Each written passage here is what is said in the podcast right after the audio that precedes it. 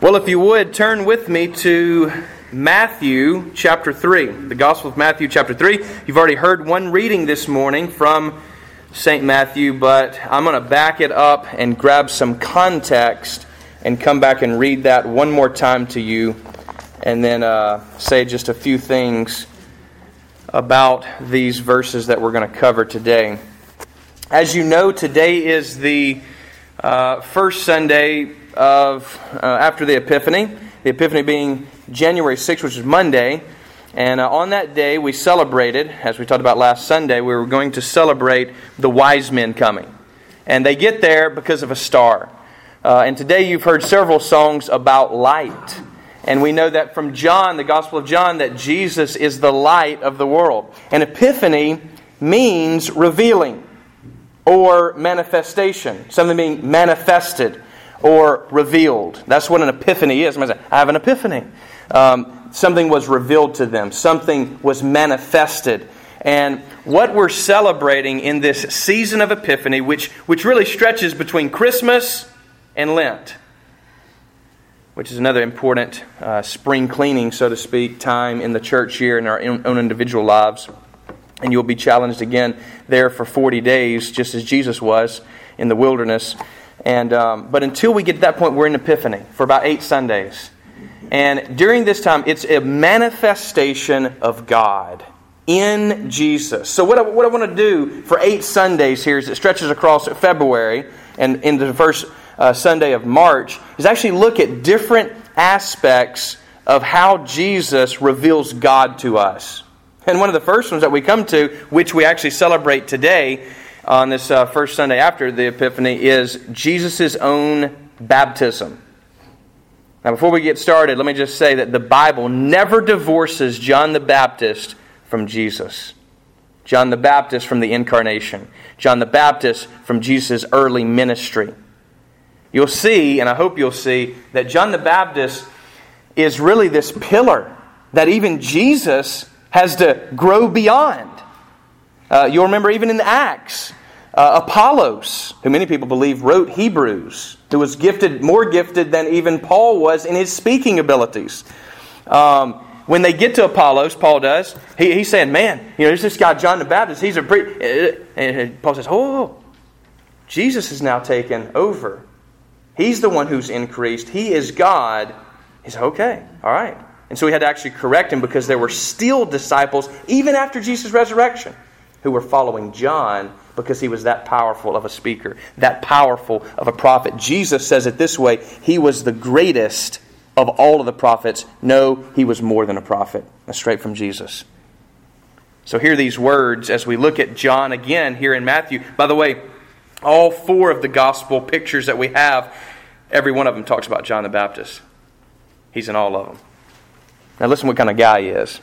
In those days, John the Baptist came preaching in the wilderness of Judea Repent, for the kingdom of heaven is at hand.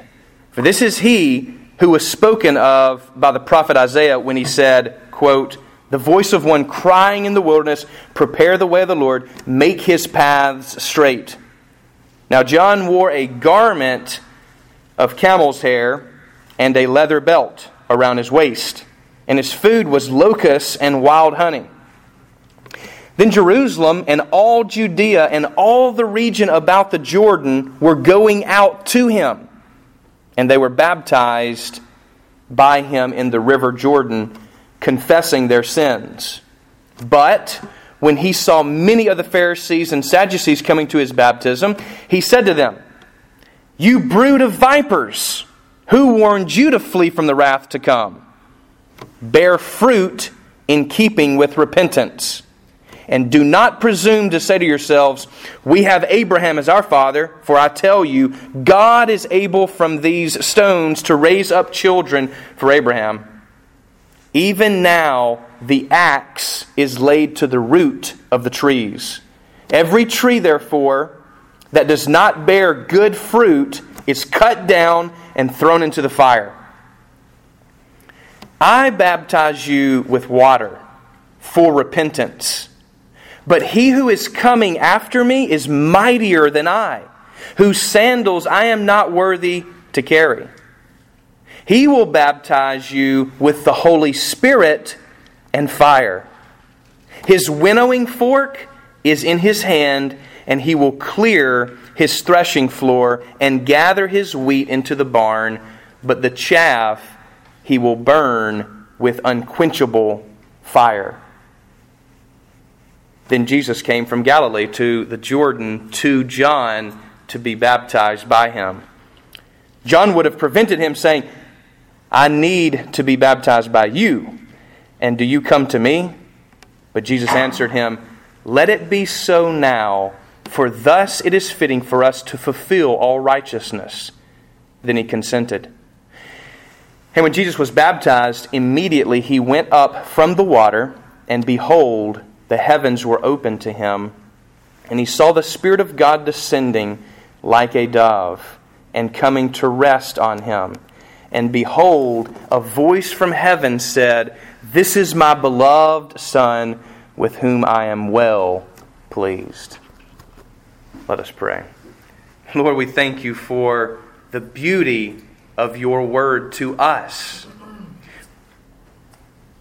Would you help us to calm our hearts and minds long enough to hear your voice?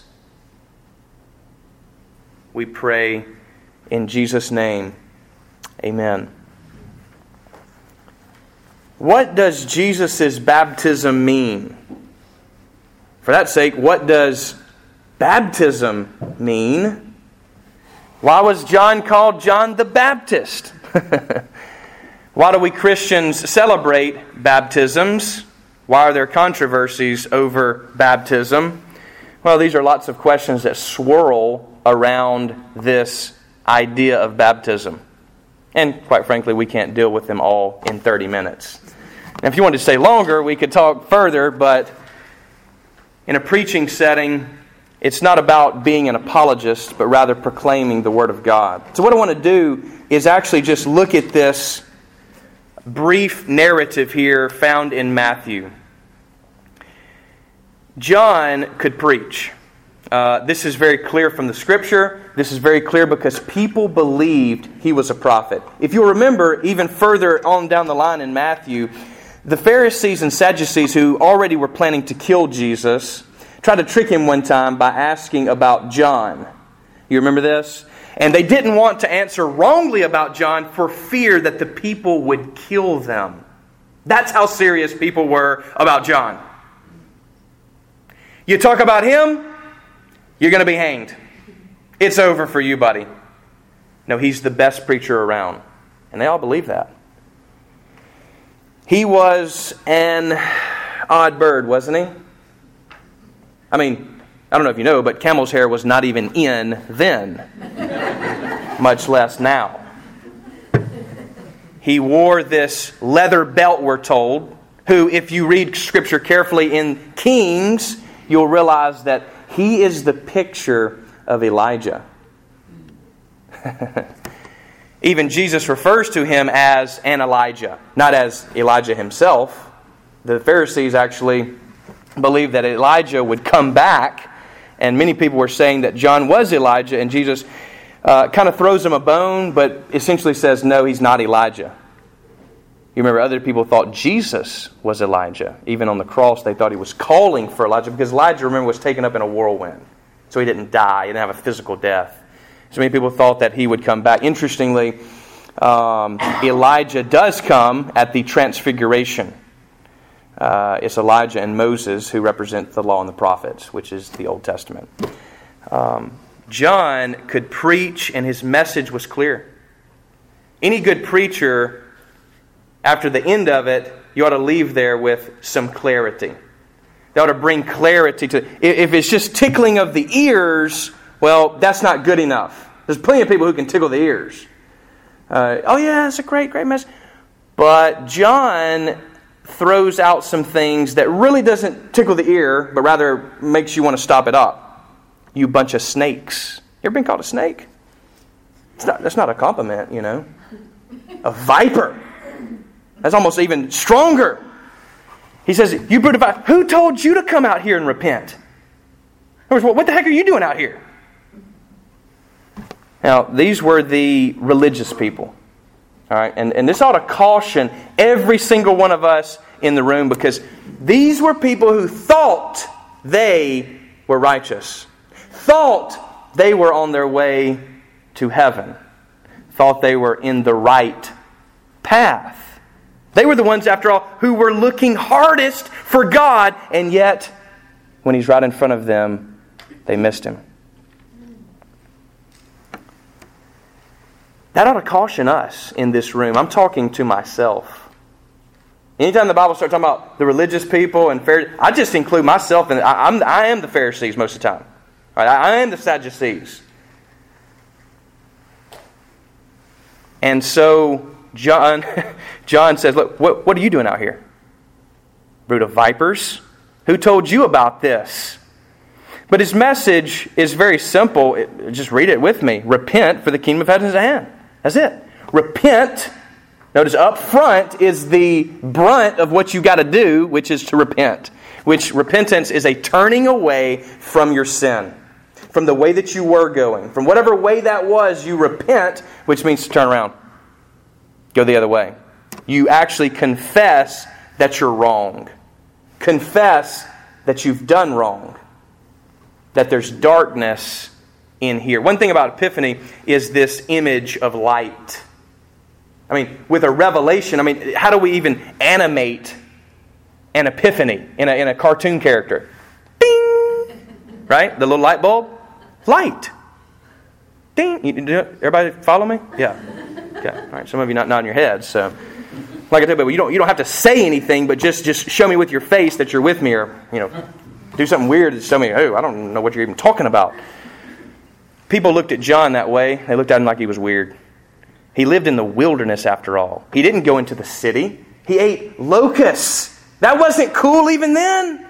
Even though it was, even though it was, it was said that it was, uh, you know, able. You were able to eat locusts by the law uh, if you needed to. It was one of the more kind of Navy SEAL things you could do if you were in a struggle and survival situation. You know, it wasn't something you should just eat as a regular diet. And yet he makes this other words, he doesn't make food his God.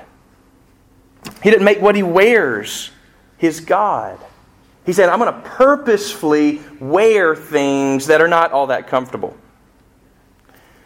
And I'm going to purposefully eat things that are all that, not that, uh, you know, delicious.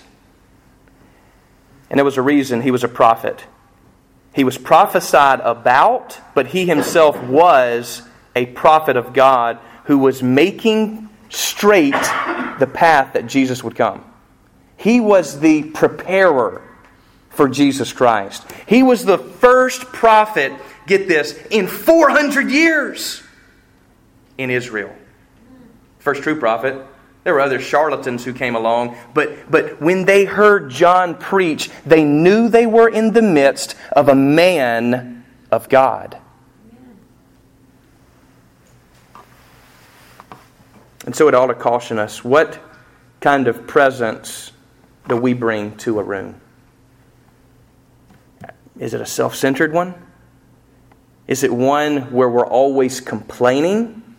Where we're picking apart other people across the room to make ourselves feel better? Is it one of anger?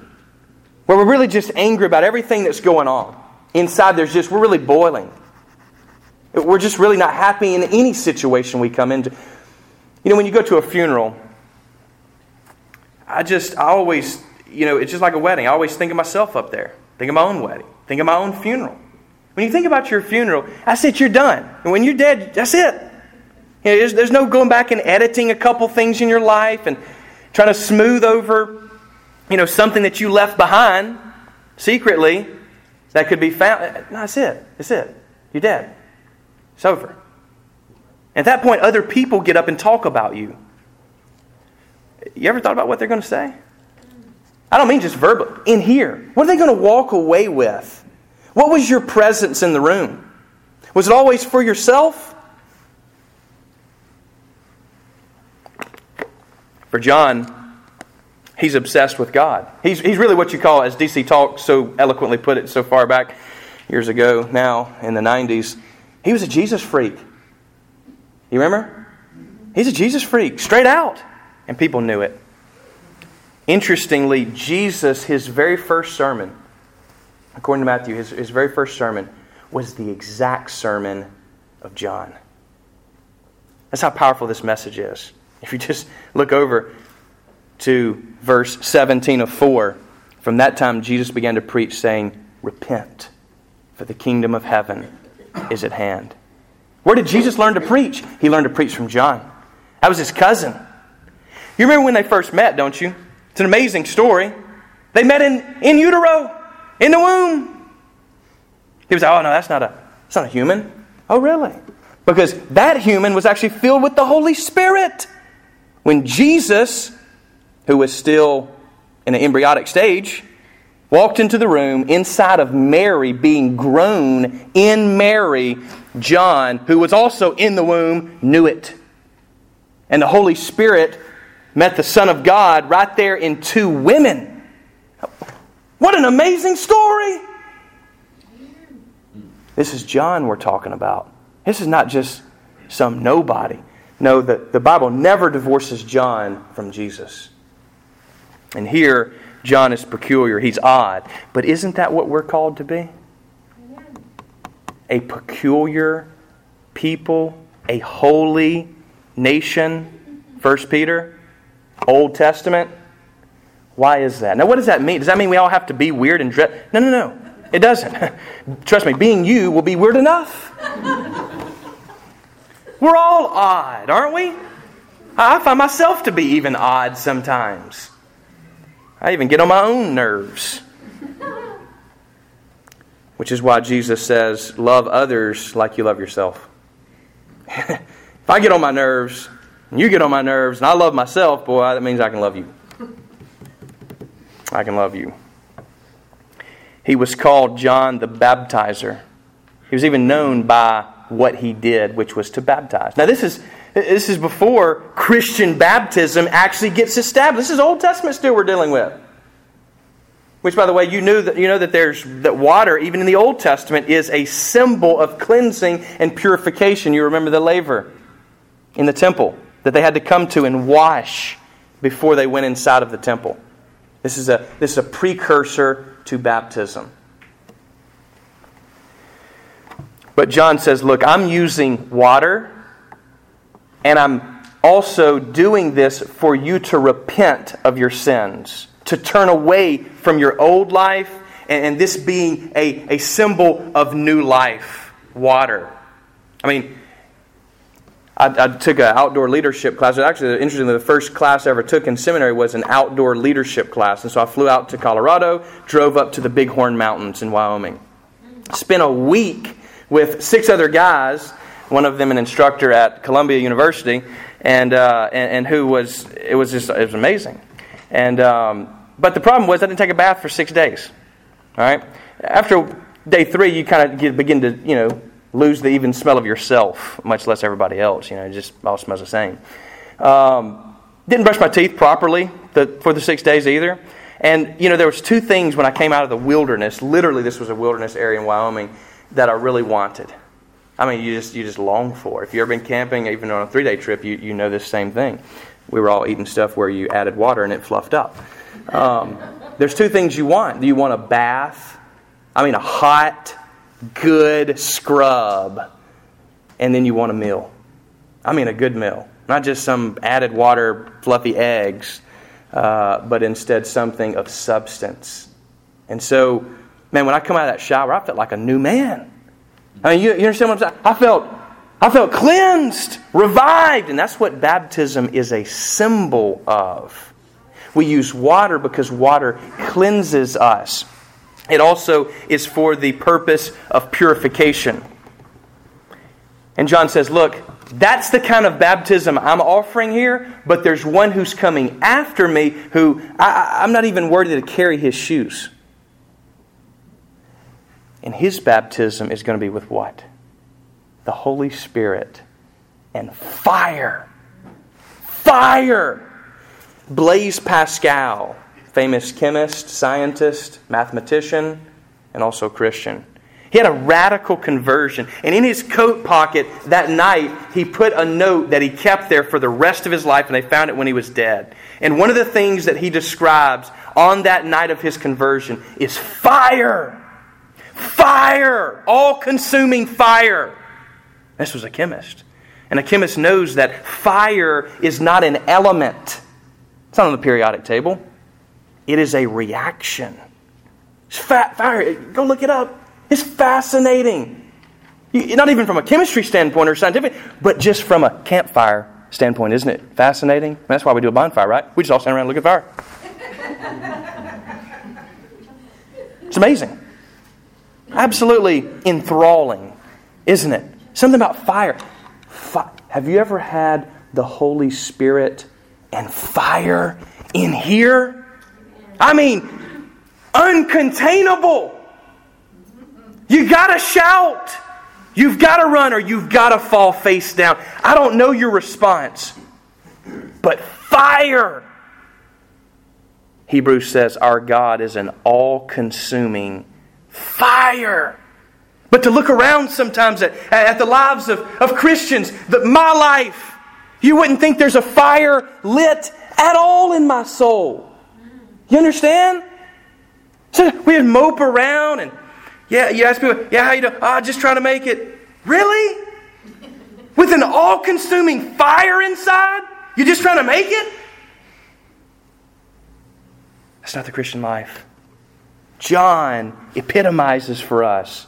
Fire, Jeremiah. Think about it. What did he say? I, he says, Look, I wish I didn't have to bring bad news all the time. You remember he had to preach bad news constantly. That's all, that's all his message ever was. He, he never had good news. When the king oh, saw him come, he said, Oh, great, here comes the complainer. He, Jeremiah even tells us people he was, a, he was made fun of as a household name. Here comes Jeremiah, the bad news bringer. And Jeremiah says, Look, I wish, and he's being honest, he's weeping. I wish I didn't have to bring you bad news but it's shut up in my bones like a fire. I cannot contain it.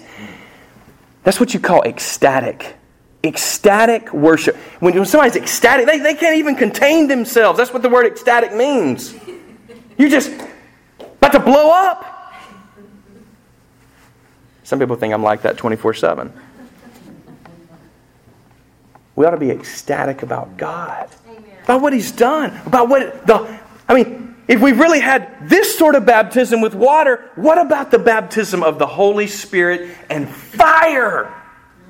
Fire in here that burns up the boredom in our life, that burns up the bad attitudes that we carry around, moping about.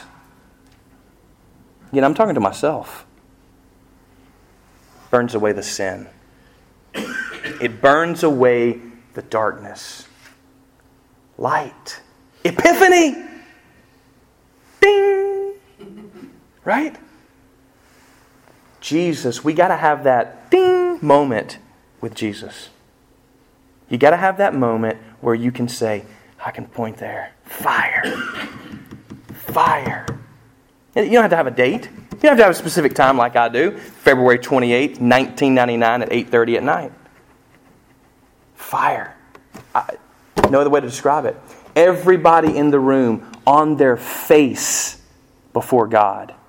So heavy in the room at the retreat, you couldn't even stand up. Now, has it happened to me since? No. Do I expect it to happen again? I don't I respect. Love for it too. In a room like this. You ever gotten on your face before God? I mean, just on your face. He is the King of Kings, isn't he? Amen. You remember John the Revelator? John the Beloved?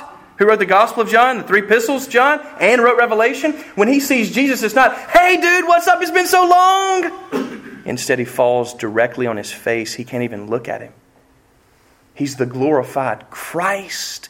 His voice is like that of many waters. His eyes are what? A flame of fire. You ever really looked in the face of Jesus? Because what you're going to see is fire, a reaction, not something man made by the Holy Spirit that He places within us. John had this John had this fire going on. When Jesus walked in the room, he's leaping, even as a baby in the womb. Jesus, in this story specifically, it says, comes to John to the Jordan. John is at the Jordan. I even went online just to make sure because I, want to make sure my sources were correct, but they were, as always. I don't like to lose if you know me, but geology.com. You go there and you type in what's the lowest place below sea level that's on the face of the earth? It's the Jordan. It's the Dead Sea. That's why it's dead. Too many minerals in there. And the Jordan is the lowest place. Oh, now, just think with me real quick. Why would Jesus choose to be baptized there? Because he comes low. Have you heard what I said during Advent? He comes low. I mean, God, the Son, leaving his glory to come here and become a baby? That's like me becoming a slug. That's what he's done. He's become, he's come low. He comes to the lowest place on the face of earth, and that's where he is baptized. New life.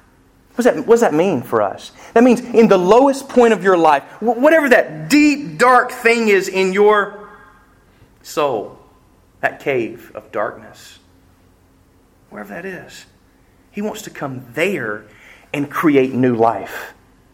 We always want to say, hey, look what I got here, God, and look what I can do for you here. No, no, he, he's pointing deeper down. He's saying, give me that fear.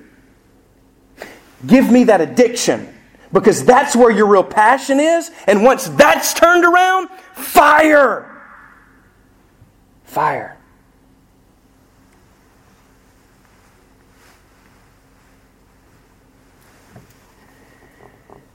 You know, on our icon this morning, it's kind of an interesting one.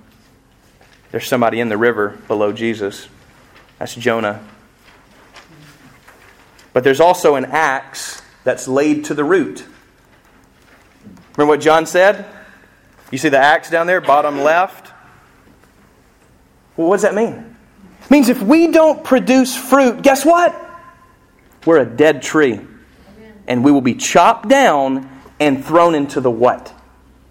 fire. And here, John adds that th- uh, th- the thing, you know, unquenchable fire. It's not going to go out. I would love to tell you that hell is a place where you just go and or you're burned up within six minutes. It's over. That'd be real nice.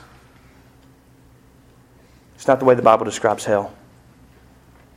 The Bible describes hell as an unquenchable, Jesus' own words in Matthew, eternal flame. Doesn't ever stop. There's no annihilationism here that's taught in the Bible. I wish it was. It's not. I'd be lying to you to tell you anything else than that. It also is striking to me that some of us in this very room could go to hell. I don't want to think about that.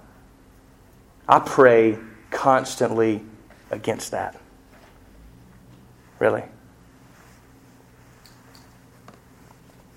But none of us are so righteous enough to be beyond it.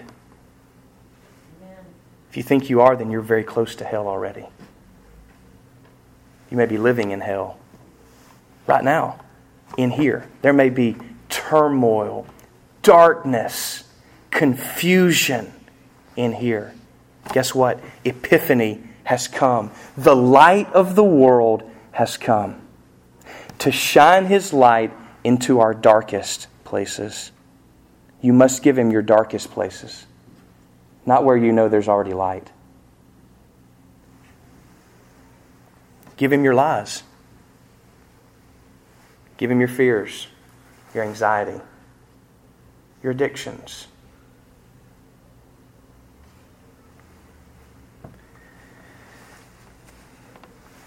When Jesus is baptized here, the heavens break open. would you thought anything else would happen? I mean, he's God. Then the Spirit descends upon him and rests there. The dove, interestingly, the Spirit is like a dove. Notice that that's a comparison. The Spirit is not a dove flying around. That's why we still can go to dove season and feel free hunting. The Spirit is like a dove, and that doesn't mean he just looks nice like a dove or tastes good like a dove, but rather it goes all the way back to Noah. Remember, he sends out a different kind of bird, but then he sends out a dove. And the dove finds what? New life! Dry land!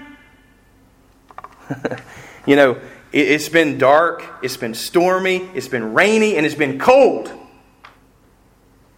And finally, the sun came out today and yesterday. And yesterday, I drove around, and people were washing their car. They were outside, they were walking, they're doing all kinds of stuff. Why? Because when the light comes, people gather to see it. Are you ready to come out of the darkness? The light has come. Has no one told you?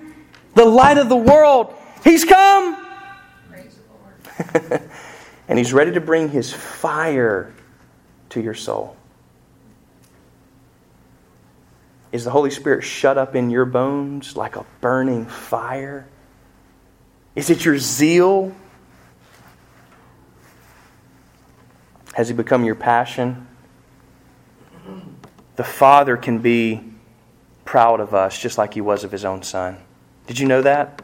He's proud of you. He loves you more now than He, than he ever will because His love never changes. When you're down, He loves you the same as when you're up. His love never changes. It's not human love, it's agape love. Do you know that kind of love? Because His love is what is a burning fire. Amen. The Holy Spirit is that burning fire. And it's a fire at the end of time, as it says here, with the threshing floor. Right now, we got the wheat with the tares, you know, which is why in a church setting and People talk about, you know, churches, a bunch of hypocrites. Yeah, there is. There's, there's sinners in church. Nobody told you that? Paul would say, I'm the chief of them. And I would agree with him. But you know what? At the end of time, there'll be a separation. There'll be a separation. You may look like a grand Christian to me. Most of you do. But let's be honest with ourselves. You're, you're not here to impress me. Trust me. I'm not the one to impress. You can trick me pretty easily, probably. But not God. This is for you today. Do you have that fire? Have you been baptized that way? oh, yeah, I did the baptism thing. So, yeah, but what about with the Holy Spirit and fire?